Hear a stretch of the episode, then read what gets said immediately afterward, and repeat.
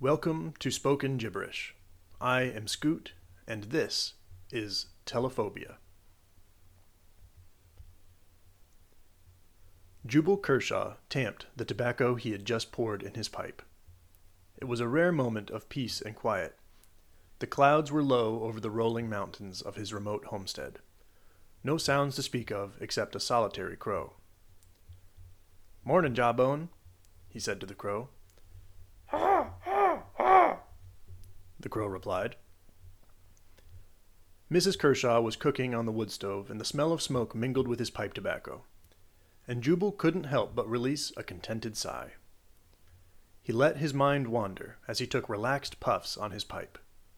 His mind drifted to the odd incident a few weeks ago and some odd passers by. Their car lurched up to the gate. The gate, mind you, clearly marked no trespassing. And they stumbled out, vomiting, all three of them. It was a strange sight. Jubal walked up casually to the strangers. Not every day people come up to your gate and vomit on it. And he said, Howdy, y'all doing all right? Can't I help but notice you're having a little distress. He couldn't suppress a bemused chuckle. Dude! One of the people, a young man, responded while wiping vomit from his mouth. Dude, oh my god, it nearly killed us getting up here with our. He gagged on something. Our GPS. Jubal laughed. Is that what GPS does to you? I think yours might be broken, son. No cap, bruh. You seriously don't know? Another young man said. Jubal adjusted his hat and said, My cap fits just fine, thank you. What am I supposed to know? Bro, okay, okay, dude, listen. Like, four days ago or whatever, everyone's phones started going like bonkers, man. So Smile Network pushed this update to their apps on like every device ever, bro. So we're talking cell phones, tablets, cars, watches, toothbrushes, microwaves, refrigerators. Son, you better slow down and use some words that's recognizably English. Bro, just listen to me. Everyone's phones started pushing like hella wavelengths. Every frequency. His friends nodded solemnly. Jubal was getting impatient. Only wavelength I know of is how far it's appropriate to wave at someone walking towards you. Dude, this is serious. Everyone's phones and devices went crazy, and like, no one knows what happened. Everyone started getting sick every time they reached for their phones. One of the friends chimed in. I read it was Smile Network AI waking up. Now there's a singularity and killer robots going around and scanning people and cross checking their social media and checking if they're enemies. Enemies of what, son? Of like the technology, man, the singularity. Uh huh. So this singularity, there's more than one? Yeah, man. And they're killer robots, you think? Yeah, bro, yeah. And you used your phones, the killer robot phones, to get here to my gate. Uh, yeah, yep, that's right. And your plan was what exactly? Can we like hide here with you? No, no, absolutely not. Not after spinning me a yarn like that. No, y'all best be moving on now. What? Why not? Should have told me that story after you asked to hide here. Now I think either y'all are crazy, or y'all are lying, or y'all are telling the truth and the world is crazy. In none of those cases do y'all sound like pleasant company. So bye bye now. Thanks for coming. Jubal smiled contentedly. That was so odd. Ain't never seen nobody acting so strange. His fond memories of strangers past were interrupted by the sound of an engine. Helicopter? He stood and took a step or two off his front porch. It was some kind of flying robot. Four propellers arranged in a square, some big camera looking thing hanging off the middle, plus some kind of appendages hanging below the camera. On the side was emblazoned SmyNet with a smiley face. The flying machine slowed down overhead and lowered until the camera was just above eye level. Colored lights flashed, and a mechanical voice announced, Scanning life form. Jubal took a surprised step back, but the flying machine hovered closer. No network matches found, the flying machine declared. Categorizing woodland creature, threat level zero, do not engage. The drone accelerated swiftly up to altitude and met with five more drones flying in formation. Jubal was left scratching his head. Wait till Mama hears about this. Jubal and Mama were rocking on their porch together. Jubal had his pipe, Mrs. Kershaw had a hot mug of tea, and they were enjoying the cool breeze. ha, ha, ha. Jawbone declared. Us too, Jawbone, Jubal replied. What's that over yonder mountain? Mrs. Kershaw asked. Jubal stood up and squinted as if that would give him a better view. Hard to say, Mama. Ain't never seen nothing like it. It was a giant robotic tripod, walking slowly and determinedly over the mountain. On its side was the trademark smiley face and SmyNet branding. Guess those kids have some new toys to play with. The end. Thank you for listening to this recording of Telephobia. Um, this is part of uh, Spoken Gibberish, the new podcast feature. And I figure, since you have listened all the way to this point, that I would give you a bit of a, a peek behind the curtain as to um, where this story came from and give you some background. So, this story was written as part of a Fictionista's uh, Let's Write Together challenge. The prompt was was this.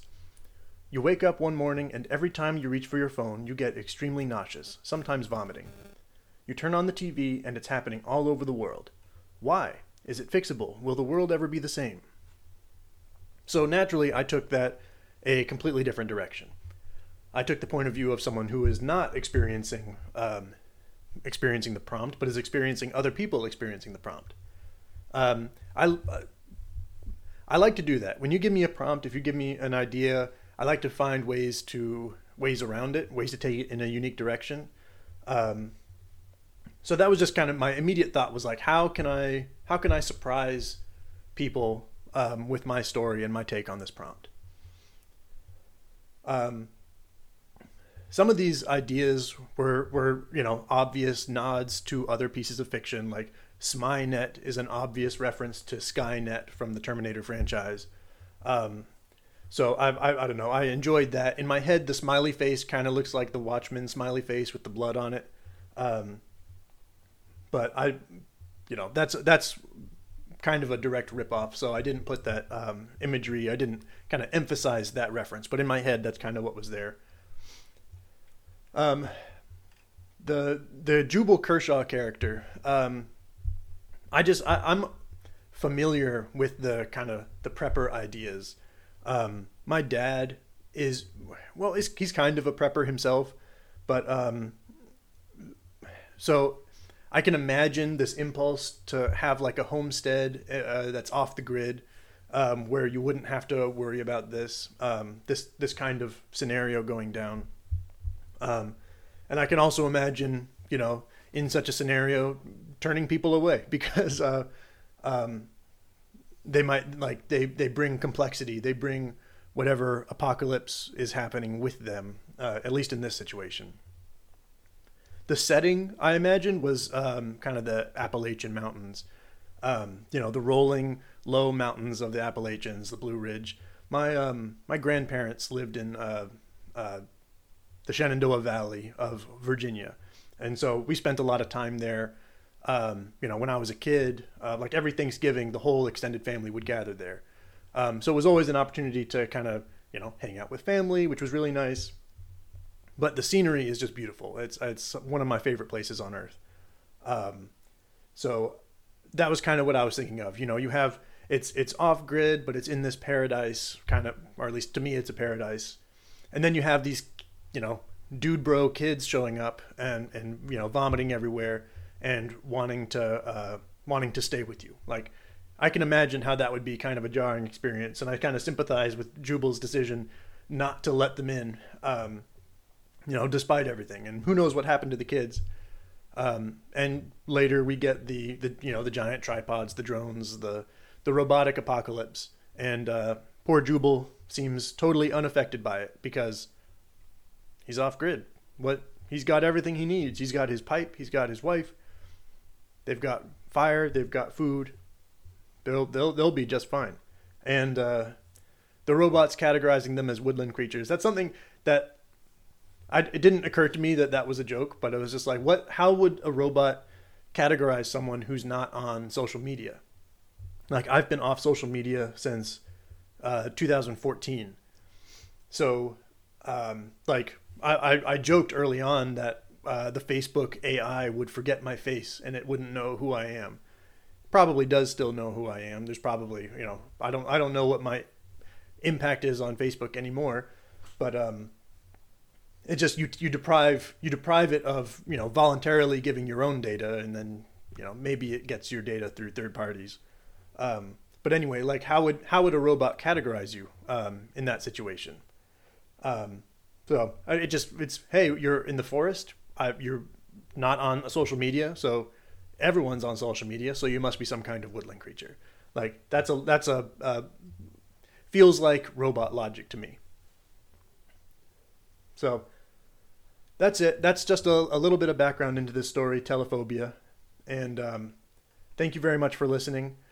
Um, I'm going to use this podcast with a similar model to what I'm doing on the Peasant Times Dispatch, where after three of these podcasts get posted, I'll put them behind a paywall or I'll paywall them at the same time as kind of the original story gets paywalled. Uh, I'm still thinking about that. So just keep an eye out. These will eventually uh, become paid. So if you enjoy these, if you want to see all of them, please consider a paid subscription.